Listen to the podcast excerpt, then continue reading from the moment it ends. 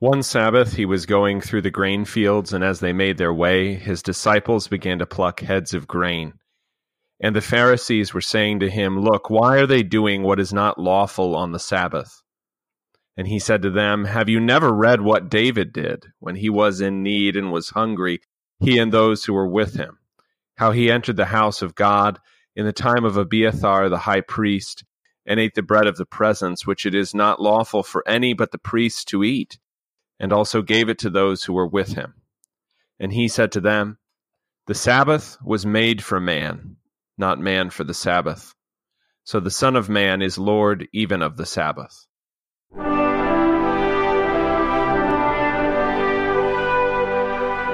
Welcome to A Word Fitly Spoken. I'm Willie Grills here with Zelwyn Heide and Adam Koontz to talk about the Lord's Day, the Sabbath, Sunday, even, if we're going to go that far. Gentlemen, how are you? Very well. How are you? Doing well, doing well. Everything is mild here as far as weather posting is concerned. It almost feels like spring today. How about over your way? It's still a little chilly, but for me, that means 40 degrees and cloudy, at which Zelwyn probably laughs. so, yeah, there, there he is. Yeah, it's not too bad. It's not too bad. Zelwyn, how about you? Zelwyn, are you dead? Yeah, yeah.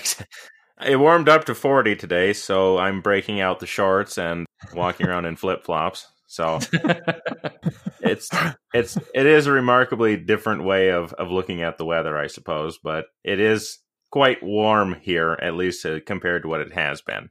Very good. You know, hope springs eternal, fam. So there we go.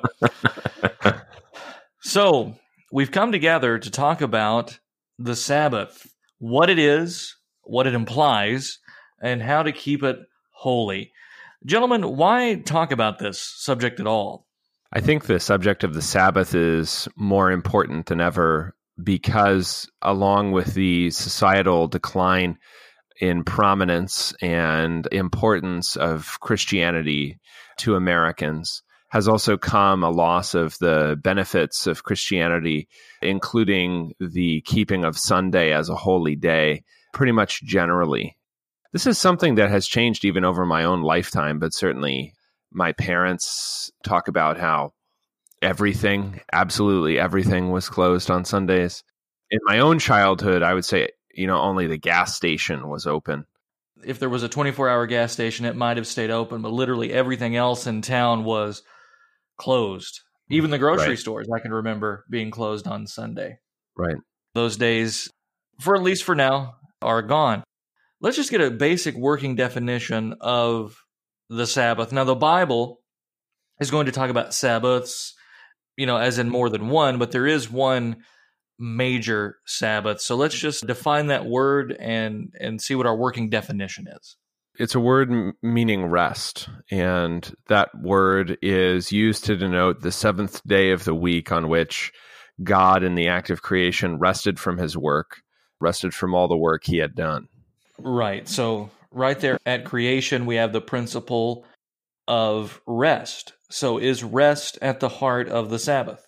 Yeah, we're going to talk about, I think, different aspects of the Sabbath, but I think the one that is most urgent for anyone who's listening and lives in the United States of America right now is the notion of rest, because without the Sabbath, we do not experience rest and the demands of everything from youth sports to work to any other number of things demands that we do not rest. So that when you're looking at the sabbath there are going to be other aspects and we'll talk about hearing and and believing the word of god on the sabbath. But the notion of rest is actually built in as you can see into creation and that idea is one that goes against our society's usual, I think, habit of mind, which is that there is nothing kind of given about anyone, right? So I think you see this. It, it's it's the same impulse as in transgenderism, which is that I'm not set up any certain way. I can just live however I want and do whatever I want and be whoever I want, and it'll all work out. In the same way that God makes mankind male and female, he also makes mankind to rest, such that without it, there is something massive missing about life for us. And I think a lot of people experience this lack of rest without realizing what it is that they're missing. So, frequent burnout, fatigue, despair, I believe is tied in part to an inadequate understanding of Christian rest. Make no mistake that this does encompass both spiritual rest, as we'll talk about, and plain old physical rest. You need both of those things. You are a human, body and soul, right? And so having rest built into creation just makes this point all the more clear. Culture, and especially Christian culture, used to understand this better, as we just spoke about with the laws, you know, in, in the United States. But it's still kind of reflected in European society a little bit better in parts of Germany, for example, although it's getting almost like it was in America. You know, many things are still closed. It's kind of a myth. It's a myth to say that we closed everything on Sundays because it's an American, an English, or a Puritan custom. The fact of the matter is, Western Christian society has always understood Sunday as the Lord's Day and respected it as such, and therefore everything was expected to be closed or otherwise inaccessible, except in the cases of mercy or necessity. If I'm not mistaken, you see the similar decree all the way back in the days of Constantine when he declares yeah. Sunday to be a day of rest. There you go. Correct. And so it's false to call this notion puritanical or pietistic or, or what other epithets we want to throw around. It's just, it's an ancient aspect of the faith that we've only forgotten about in the last 50 years or so. One thing you brought up, Adam, I think is quite on point is this idea that because we, as Americans in particular, I'm not talking about the fact, you know, just that uh, this is something that is universal, but as Americans in particular, if even if we are keeping, you know, our own personal kind of rest of sorts, even though that's, you know, quite distorted, we have gotten to the point where we want the kind of immediacy in the, the physical world that means that someone else is not going to get that same kind of rest, right? I need to mm. be hmm. able to buy alcohol on Sunday. I need to be able to buy my groceries on Sunday so I can go home and have a Sunday brunch or something, which invariably means that someone else is going to have to work that day. So as long as it doesn't inconvenience me in any way, then sure, I will quote unquote keep it, but I want it to be on my terms. Yeah, I mean, I, I think you have to see the Sabbath as intended for the entirety of creation, such that you have questions about whether or not animals should be active on the Sabbath, and you know the the laws of Moses obviously answer that very definitively that that everything and everyone is resting on the Sabbath. You also have, in addition to the weekly Sabbath, you have the extended sense of Sabbath years, and then beyond that, uh, Jubilee years within the agricultural calendar of Israel. And those are times when everything is left fallow during that time, the idea that God's provision is best seen when you are not working is right there and very present. You have it also with the, the giving of manna, a twofold giving of manna for Fridays, so that you do not have to gather manna on the Sabbath. It's not built into creation so that you can, you know, keep it and check it off a checklist. It's built in both because you need it and because when you are not working, I think it is easiest to see how much God provides for you. Very true. It's an interesting thing, and we're quoting a lot of the Old Testament, and we will we'll be open with the New, but we'll we'll get back to the New soon. And when we look at the Old Testament, should not those of us who believe the Genesis account of creation take it all the more seriously? Of all the moral law, which we would say exists prior to the giving of the Decalogue at Mount Sinai, you know, here it is built right into the opening chapters of the Bible. We love to go on and on about discussions about rock layers and and this and that, and yet right here in the plain text, we have this Sabbath principle. And yet it gets often cast aside. And for something that's spoken of so often in the Bible, it's something that we shouldn't take too lightly. Now, we'll get into a discussion of, say, Paul's discussion of observing new moons and Sabbaths and things like that. Again, context is very important. But at the same time, we're not going to go so far and say that the commandment to keep the Sabbath holy has been removed from the Decalogue, right?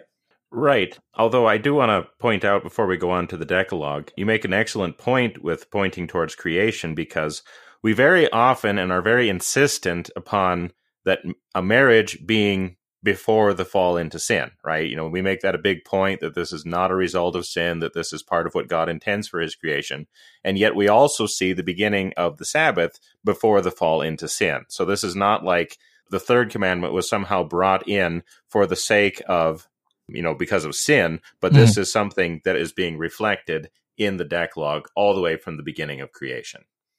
The creation of time is meant in Genesis 1 to benefit man. The heavenly bodies are there not to be worshiped as as the pagans do, but they are there to mark time for the benefit of man such that the the calendar that the Lord gives, which becomes, you know, obviously more elaborate later on in the giving of the Sinai law, but is already there in the existence of the change between light and darkness on a daily basis and the weekly Sabbath.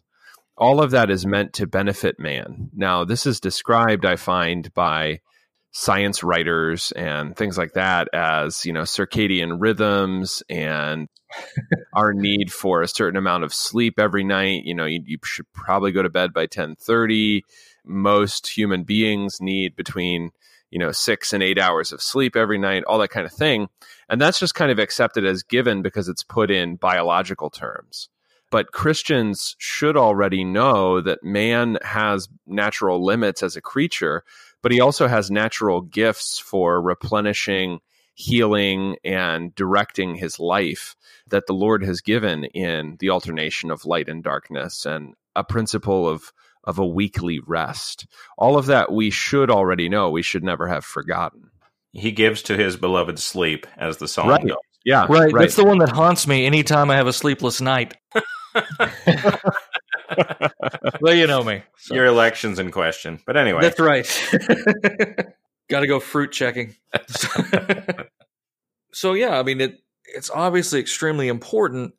And we'll get to this a little bit the change of the day. We don't want to jump into that too soon. But what happens if if we do neglect this? We've alluded to it a little bit earlier, but what happens what has happened to us that we have neglected the Sabbath? What does that sin lead to?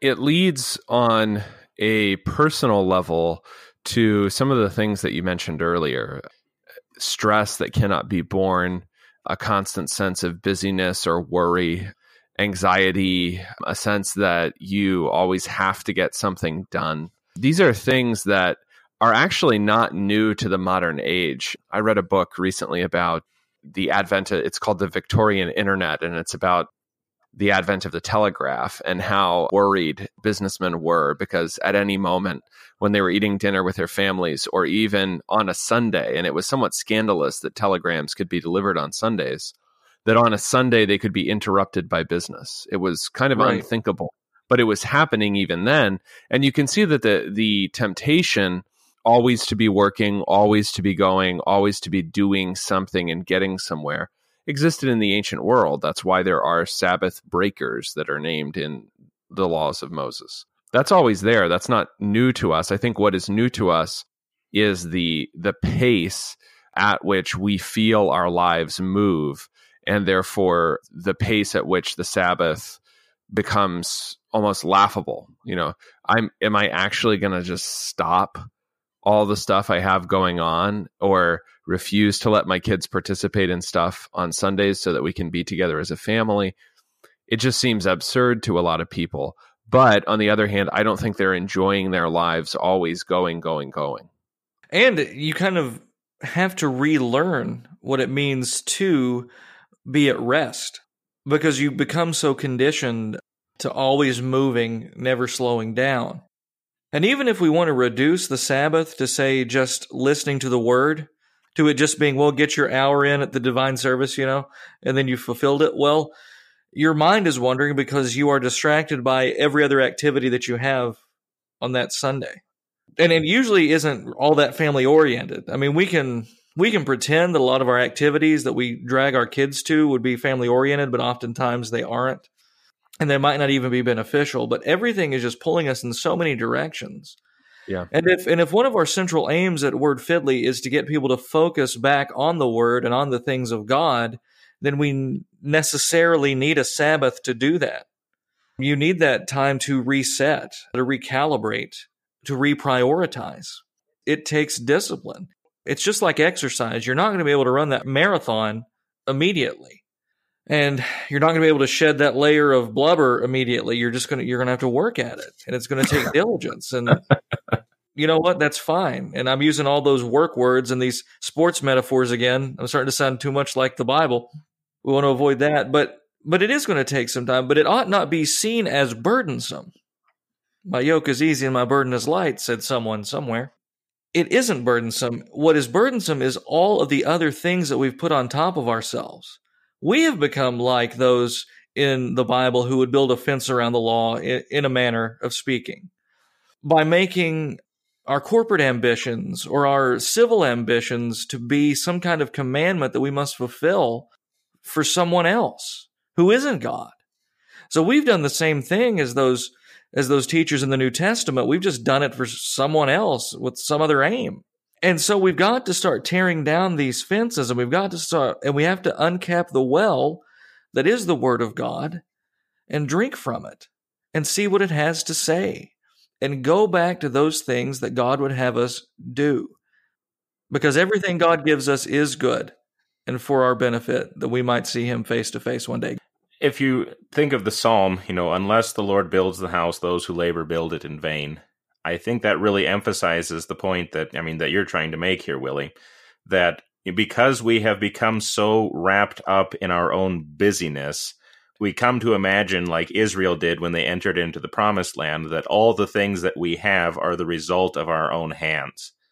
But if God is the one who gives all things, you know, it doesn't matter how busy we are what matters is is that God gives it to us, and He will give it to us in His good time and His good pleasure. Now that you know, of course, the Bible also condemns being lazy, but we have so gone past being lazy that we never even stop to consider what it might mean to labor with God being the provider.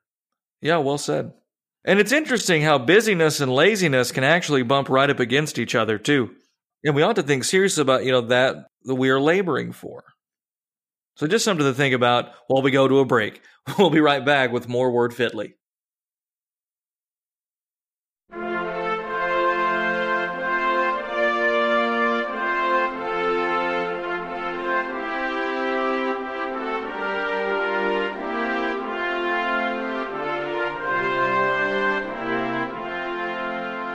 Every word of God is pure. He is a shield unto them that put their trust in Him. The mission of Word Fitly Spoken is to put the Word of God at the center of all of life. To find out more, check us out at wordfitlyspoken.org.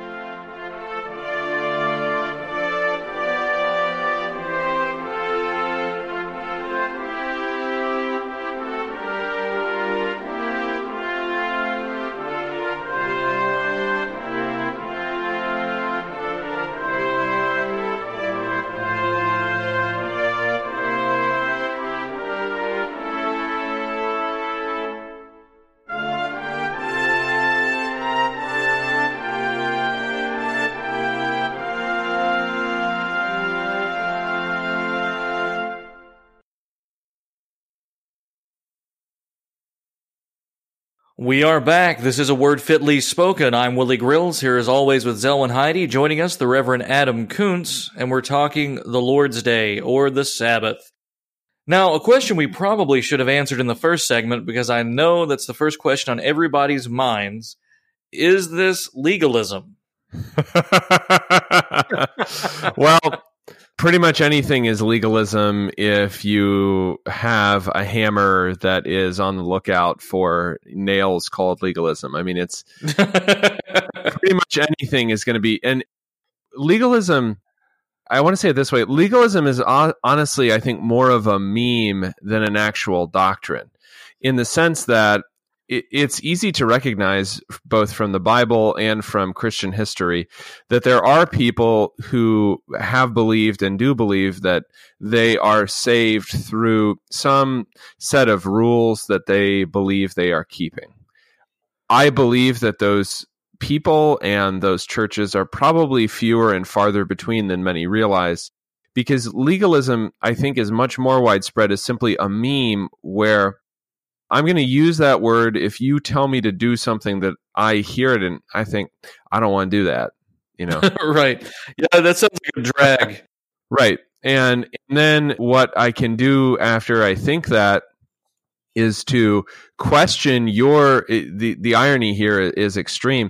I'm going to question the authenticity of your Christianity by asking something like you think I need Jesus plus Sabbath keeping or you think I need Jesus plus a heterosexual marriage? Sounds like legalism to me. So I I think it's helpful when people define terms. Legalism strictly speaking should be simply that you are somehow justified in some manner by some law. It may be thought of as divine law, it may be a cult leader's law, but you are somehow have standing before God by virtue of the keeping of some law. That's not at all why God instituted a time of rest each week for creation. He did not do that so that creation could be impressed with itself. As we as we talked about, part of the issue of resting from your works is so that you realize how all that you have and are is due to the Lord's mercy. If you never stop and rest, you're not going to wind up being that much more in love with what Christ has done for you, you just won't think about Christ at all, which is what the world, which these days doesn't know anything about a Sabbath, does. It's not like during their busyness, they're actually thinking about Jesus. They do sincerely believe that their life and anything that they enjoy about that life is due to their efforts or sheer dumb luck. Whereas if you're if you are resting on the Sabbath and you're in the Lord's house and you're with your family, you're enjoying their time, you're enjoying them as human beings instead of just occasions for social media posts. when you're doing that, you realize how everything you have and are, anything that is good, is from Him. And the reason you can realize that is because you're not busy doing a bunch of other stuff. You're pondering the Lord and His mercies. Now, we come to an interesting crossroads in the discussion here. When we talk about the original Sabbath, we're talking about the last day of the week, which is Saturday on our calendar. At a certain point, that gets transferred to Sunday. Now, most of our listeners, that's going to ring some bells. They're, they're going to understand why we come together to worship on Sunday. So, why do we consider the Sabbath transferred from one day to the next, from the last day to the first? I mean, the, the reason I think is most often given is that our Lord Jesus Christ rose from the dead on Sunday. And so, as a result, the, the day of rest which we experience in Christ has been transferred from the seventh day to the first day of the week because He is our rest. He is our Sabbath, so to speak. But that doesn't mean that, you know, that, okay, so He's our rest so we can go on and just continue being busy. It just means that we recognize that the Lord Himself has changed the day. Yeah, I mean, the significance of Christ's resurrection cannot be undervalued, we will say. this is a an event of immense proportions in the history of all created things, and thus we enter into essentially a new age there. But we would argue it's not an age that does away with that does away with the law, quite frankly. There are those like say John MacArthur, for example, who would say, I believe that all of the Ten Commandments are binding on Christians except for remember the Sabbath day and keep it holy. They would totally annex that one commandment to the Old Testament and then keep the other nine. I think it's just a subpar biblical theology that does that because it's a dispensational reading of scripture to be sure. Right. Yeah. I think the phrase that you used was a new age, which is right. And what happens in the new age which has dawned with the resurrection of Christ and will dawn still more and more until that perfect day. What's happening in the new age is not that the new age is utterly unlike the old age, but it is that the new age is a time of fulfillment of all that the old age failed to do or failed to be. But the institutions are found in some measure a temple, a Sabbath, a high priest, but these things are summed up in Christ.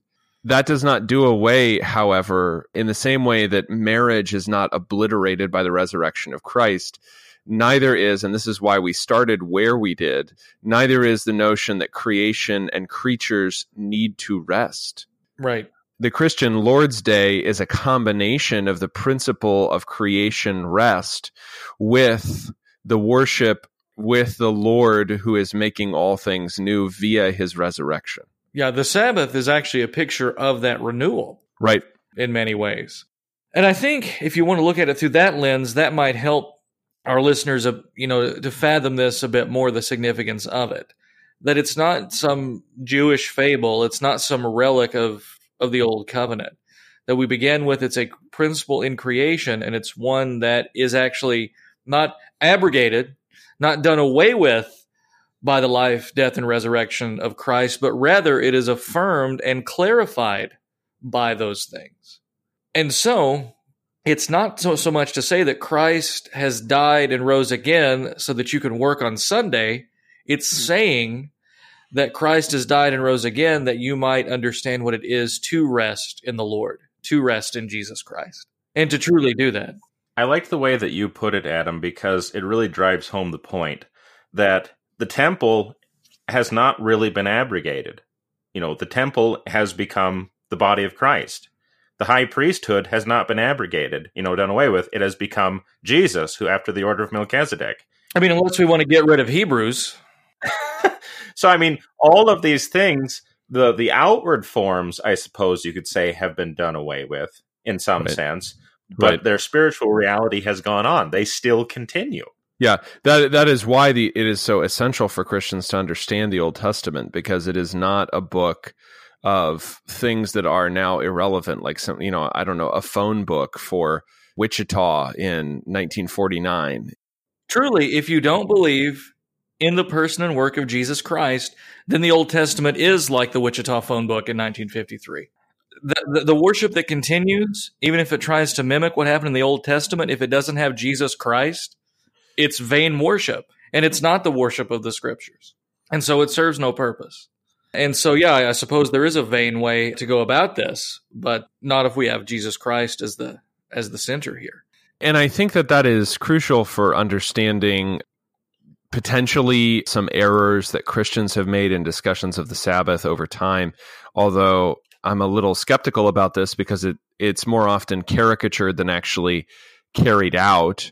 But when Luther is discussing the Sabbath in the Large Catechism on the Third Commandment, he says that this does not consist in sitting behind the stove.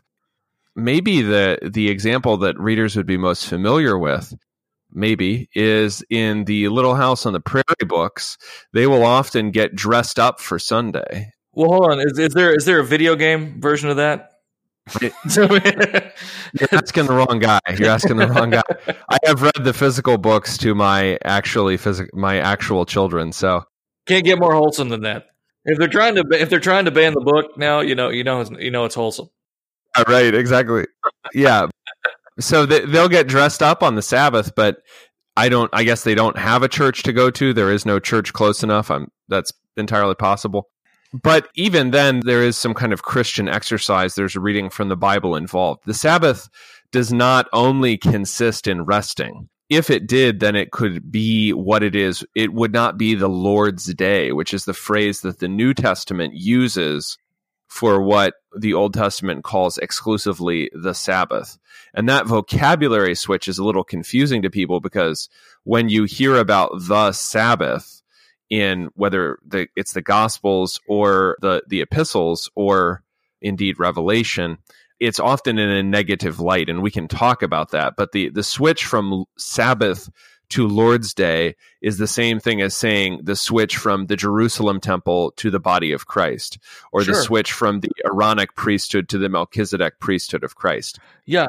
It is fulfillment. Yeah, and with, with uh, very few exceptions, very early, early on in the New Testament era, you have Christians coming together to worship on the Lord's Day. And at a certain point, there is no going back to Jerusalem. There's no going back to the earthly temple. I mean, 70 AD really kind of put the nail in that coffin. Right. But very early on, you see that transition happening and the significance of that. You know, wh- what do we make of this? You do have the Sabbath in a negative connotation in the New Testament, But again, that's a question of context. Or you have Paul saying, let no one trouble you over a new moon or a Sabbath. So what are we to make of, of verses like that?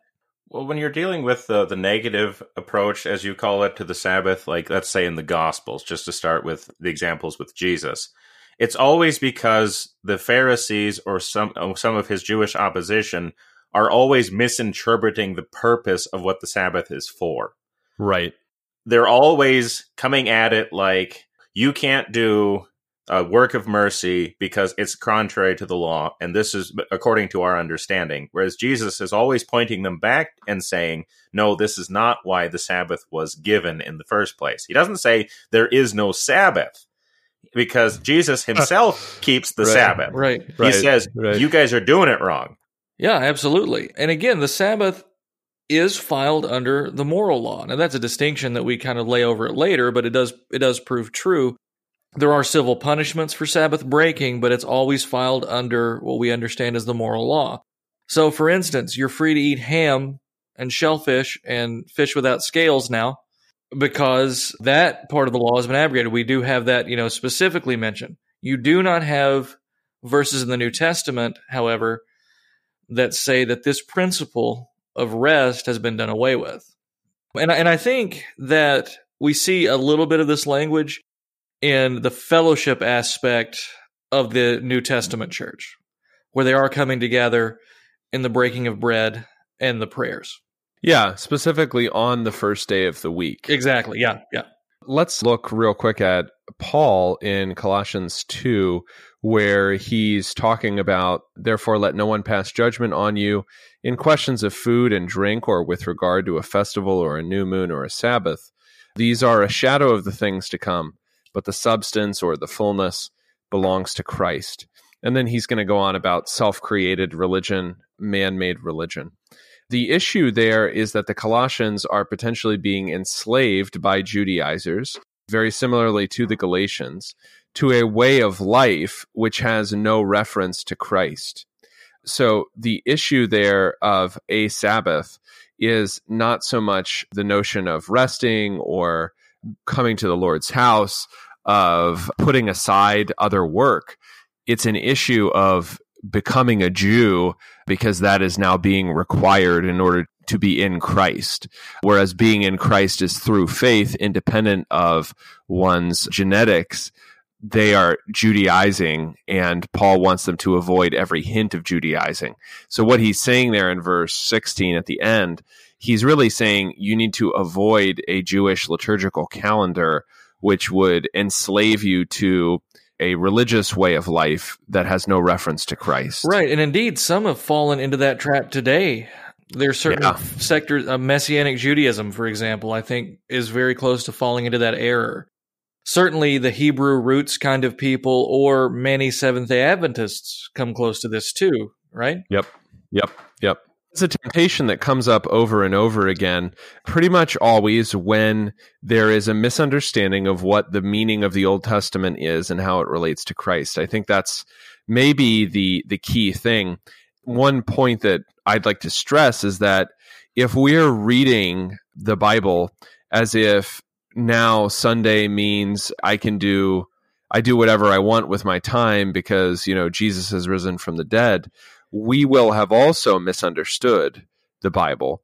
We will just have misunderstood it in a different way than, say, a Seventh day Adventist.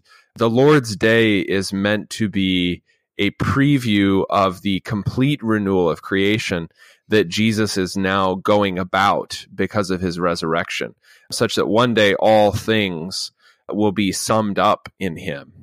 But the Sabbath gives you a foretaste of those things. The Lord's Day gives you a foretaste of those things. So if you're missing out on that, you really are missing out not only on rest for now or hearing of the Lord's word for now, you're also you're also missing out on a vision of creation which is at rest in the Lord rather than striving and suffering. Right. Many of our listeners will understand our worship service as a foretaste of the feast to come, or the Lord's Supper as a foretaste of, of what to come, of what's to come. But really, any of this becomes any kind of fellowship, if you think about it, becomes something of a foretaste of that last day or of the eternal state or the glorified state.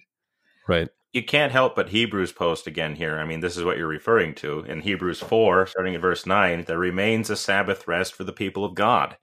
Our Sabbaths, our, our little Sabbaths that we keep each week according to God's commandment, will eventually give way to the great Sabbath that this is. is looking forward to. Right. I mean, this is what we're looking forward to. And if we can't become comfortable with these things here and now, are we really looking forward to heaven? Are we really looking forward to what we're going to receive there? I often think about that because I th- I think also if you're if you're talking about Sunday as if Sunday is just about the small amount of time in the whole 24 hour period that you are spending in church, then you're kind of missing the point. Even if you went back to the old the old Lutheran way of having a morning service and an afternoon service. We should do it. yeah. Yeah, you know. even if you're thinking of it that way, if you're spending the rest of your time worrying, working, hustling, going here and there, you're missing the point. As a Christian, you are not preparing for a life in which God occupies 124th or even 112th of each day. You're preparing for a life in which God Himself shall be all in all, and the Lamb will be their light. And the Lord's day is helping you to that, not only in the divine service, but in the entire practice of a way of life which involves rest in the Lord and the enjoyment of all that He has given you. All right. We'll be right back with more Word Fitly Spoken.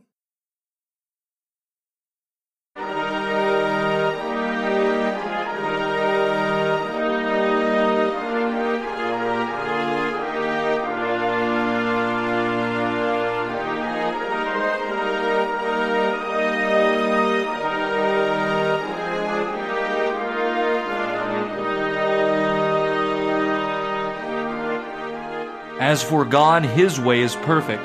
The word of the Lord is tried. He is a shield to all them that trust in him. The book that sits on your shelf, the one gathering dust, word fitly spoken, asks you to once again take up and read. Hear the words of the only wise God and be saved. We'll be right back.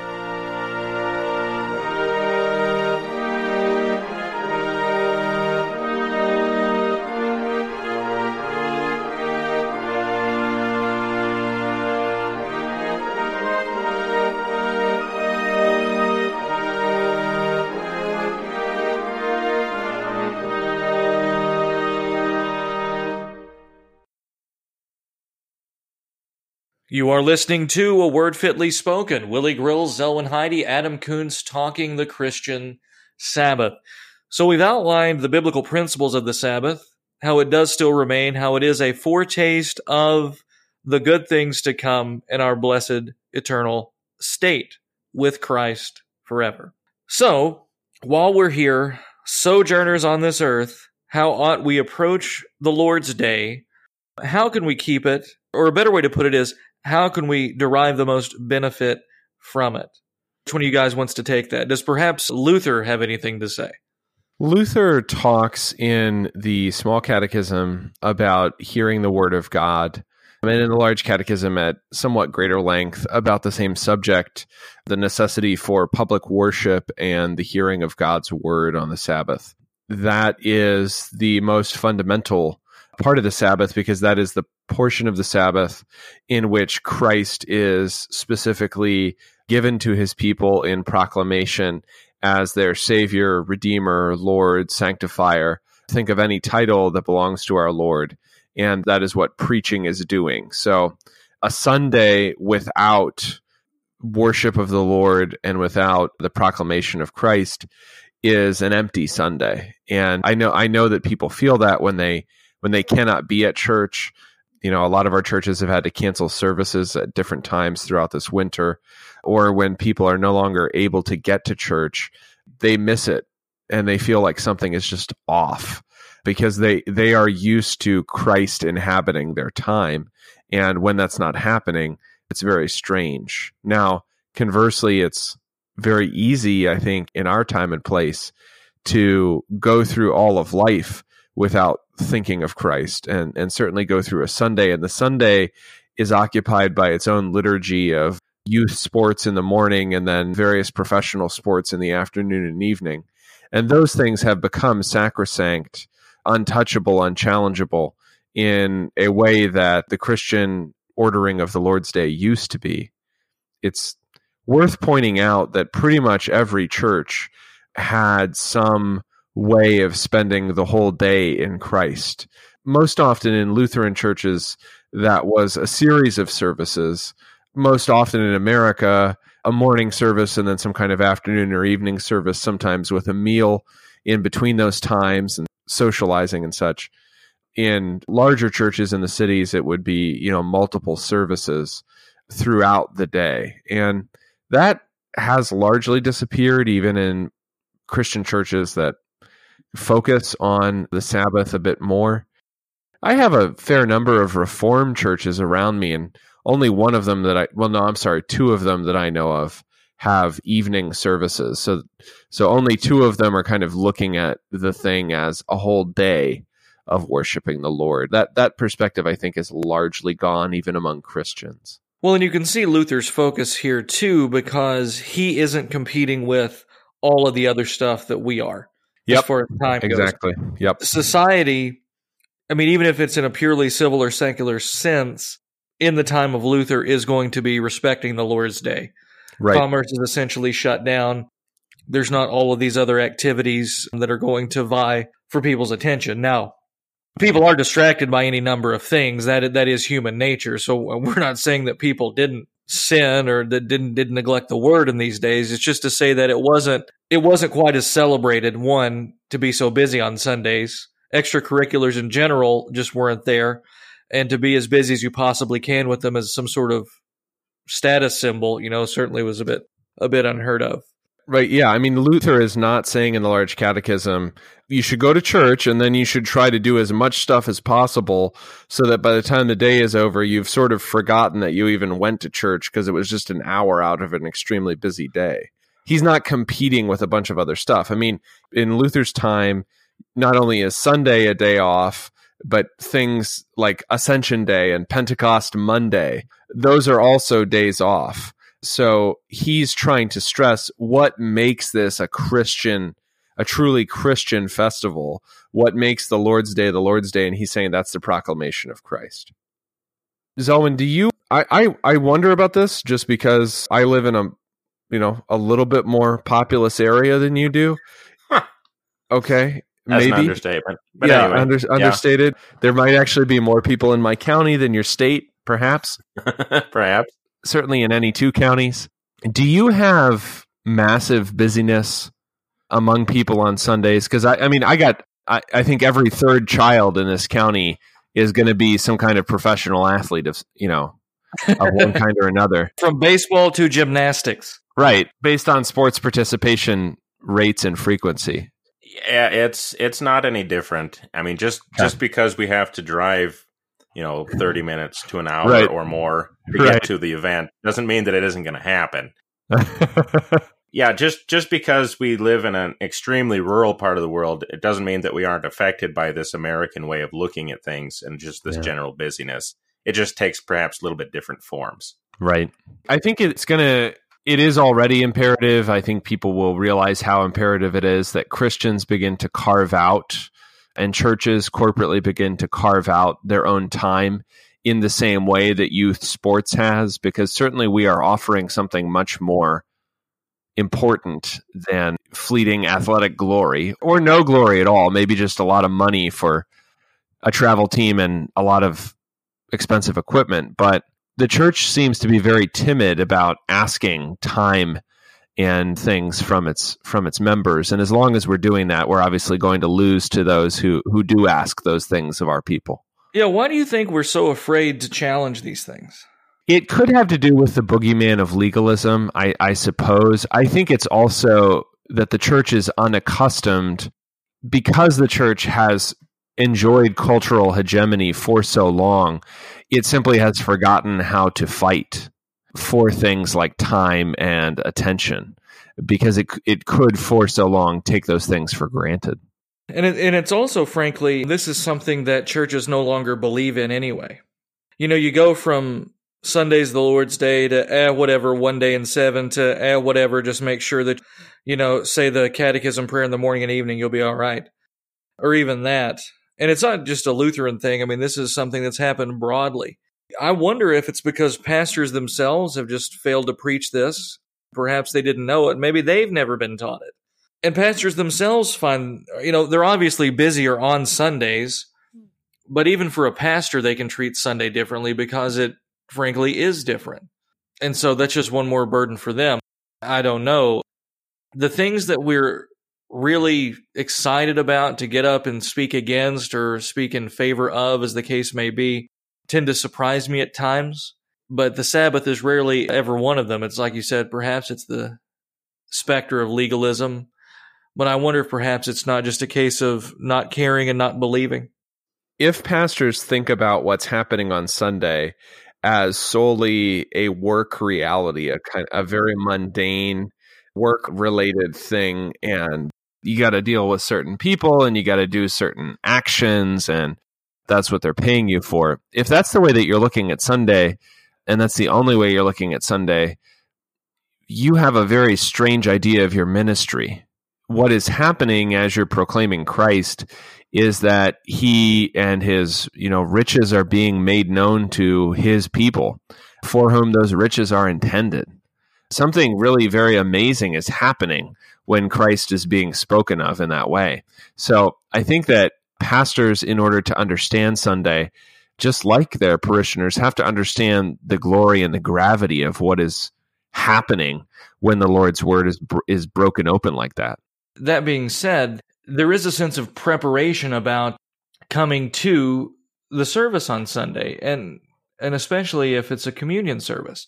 So that right there already extends Sunday outside of merely the service hour. So now you're talking about preparation beforehand. So now your understanding of the Lord's Day has gotten just a little bit bigger. And then we say, well, after you've received the Lord's body and blood, you need to ponder that and what the Lord has done and what you've received. Ah, so now we've extended it just a little bit more. Mm-hmm. So there's a kernel of understanding there that Sunday is more than just that service hour, but we've become so almost defeatist, right? That if you'll just give me this. So it first became just give me two services a Sunday. And then it became give me one service. And then the service kept getting shorter. Okay, give me two hours. Give me an hour and a half. Okay, give me an hour to compete with your smartphones and your other activities. Perhaps it's high time one to revisit what the scripture says about Sunday, about the Lord's Day, and about true Christian worship, and then teach it and preach it and demand that we not change. We plant ourselves, we plant roots and say, no, we're not going to move on this. You move on this.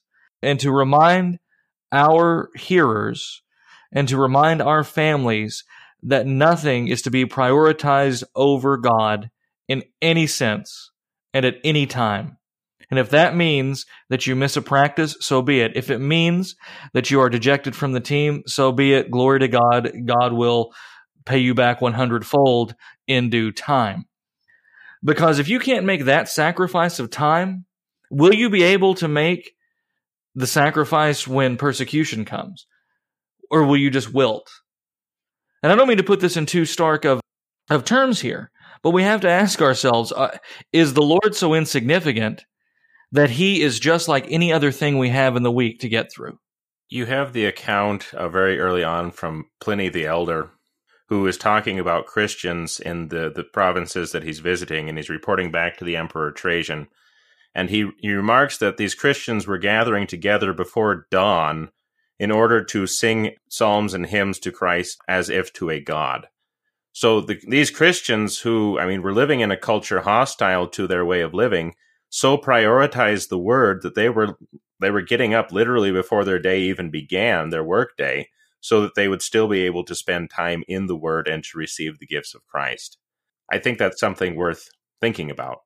Well, you know, we have evidence of the very early church having to come together not on Sunday morning, but on Sunday evening, because oftentimes they would be slaves or otherwise hired men who were forced to work, which does happen even to this day, right? And yet they were still all about getting what time they could in. Because there are times I don't want to say that people absolutely can't work on Sunday. Don't that's that's the problem. When we say these things, people start reading in all these exceptions and and things like that. EMTs are working 24 hour schedules. Hospitals are open. We absolutely understand that. Emergency personnel, it's just going to be the reality. And also, as employees, even if you're not in some kind of emergency work, you're still going to be forced to work on some Sundays. We totally understand that. That that's not what negates prioritization. That's just the reality of living in a culture that doesn't honor God, right? Mm-hmm. And that's what happened to the early Christians, and that's what happens to Christians t- today. Perhaps to end this on a positive note, because what I do is I say really dour things until one of these guys looks up a historical or biblical reference to back me up, and then we just keep going. It's it's our shtick. So, and the more the longer I talk, the more dour it gets. It's pretty sweet. How can we sanctify the Lord's Day in our own homes? What are some good things that we can do to make the best use of the time? It does begin on Saturday. On Saturday evening, you want to read the Bible readings coming up for the next day in church, and so that everyone is familiar with them and what's going to be happening, and maybe discuss what their meaning might be. You can pray for the pastor and the congregation as they're coming together in the morning. In the morning, I personally do not eat before taking communion. So if you're kind of a health nut, that's your intermittent fast built in right there. if that's something you're looking for. But I, I do not eat before communion. And then once you have, you know, a, a lot of our churches, it'll, the schedule will be divine service and then Bible class or Bible class, then divine service once you've gone through with those things, you're going to go home and you don't want a meal necessarily that you're going to have to prepare a, a million things for because you want to you want to decrease as much as possible the amount of stress and worry involved in Sunday. So have something that is to hand or something that you prepared on Saturday or you know something like that so that you're not so that your Sunday is not a bunch of rush take a nap, take a family walk. If your church has a later service, go to that. But generally, try to occupy yourself with the Lord's word and the Lord's gifts. Definitely take a break from social media. You know, just just kind of relax. All of this was was meant as a gift. Is there a place for worldly amusement? Worldly amusement. what are what are you thinking of? Are you are you trying to fly to Vegas on Sunday or Right. Well, that's the question. You know, Willie is subscribing to the Book of Sports. That's right. Yeah, we're, I subscribe to the Book of Sports, so you can not bowl, no lawn bowls, but you can practice archery, folks. That's yeah. Some, something that the listeners may not know is that some of the starkest differences between hosts and regular guests here on a word fitly spoken concern obscure points of english history yeah but this is not something i think we're ever going to make a podcast about Lawn bowls, sure, lawn bowls. I, I, I, I think it is worth pointing out that even within Christian cultures which honor the Lord's Day, you do find variations of kind of acceptable activity, such that, well, in my area, for instance, the Amish will do something like play baseball or volleyball when they're together, gathered on a Sunday it's a little hard for me to imagine an old school Presbyterian church having a baseball game, you know, after church on a Sunday. I'm willing to be corrected. It shouldn't happen according to in those churches, but these days it do. So yeah. Yeah. You you definitely find cultural variation between Christians on kind of what is permissible well, it's kind of interesting. You, you do have like Walther discussing this, how Americans could be scandalized by some of their activities on Sunday, but their activities were still leisurely activities. It was like drinking a beer and, right. and sitting on grass. right. Was, right. yeah, not, right. It wasn't super competitive kind of thing. So you could throw a ball with the kid in the backyard, that kind of thing. Zell and I believe believes in Sunday walks, but only so many miles. He will not. There right. is a certain point where you you start to sin. I count my steps. Yeah. so yeah, we don't want to be just total legalistic Judaizers or anything about this. It, there, there, it's questions of moderation within Christian liberty, but with mindfulness. We don't have that spirit anymore, or that yeah. custom of, of mindfulness, really. You make an excellent point, and I think really the the key way to look at all of this is just to recognize that if you are doing something that is detracting, even in a significant way, away from Christ and away from that rest which we have in Christ, then you need to ask yourself, why are you doing this on this day, especially if it's something that can wait until another day? I mean, that's really what we're getting at here is that it's not a question of like, can I do X, Y, and Z? Because then you're running into some, you know, this kind of like, you know, what's the bare minimum that I can do kind of a thing. But just recognize that if I am doing this, one, does it build me up or does it, you know, does it actually contribute to my faith? And two, if it is something, you know, just kind of like this, the sports activities or these other activities, is it something that, again that is going to impede with that time which I have with the Lord? Yeah, because I think the notion of waiting is that one thing that the Lord's Day is teaching you is that you can the reason you can let other things wait and you can focus on essential things, certainly on the Lord's Day most of all, is because the day that you're waiting for is the day that Christ will come.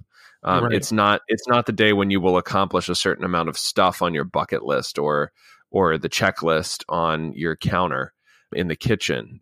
It's the day when Christ will bring in all the fullness of joy and peace and rest that he has for you. And, and that's what the Lord's Day prepares you for. The Sabbath was made for man. It's a witness to our creatureliness, to the fact that we can rest because the government of all things is not on our shoulders, but our Lord is king over all creation. Any last words before we wrap up, guys? This whole issue is very urgent for our churches that the Lord's people should learn again how to rest in the Lord. I think it's something we've forgotten, and I, I, I think it's not something that's doing us any good to forget. This has been a Word Fitly Spoken. If you like what you heard and want to know more, check us out, wordfitlyspoken.org, facebook.com slash wordfitly, or Twitter at wordfitly. I'm Willie Grills here with Zelwyn Heide and Adam Koontz. God love you, and God bless.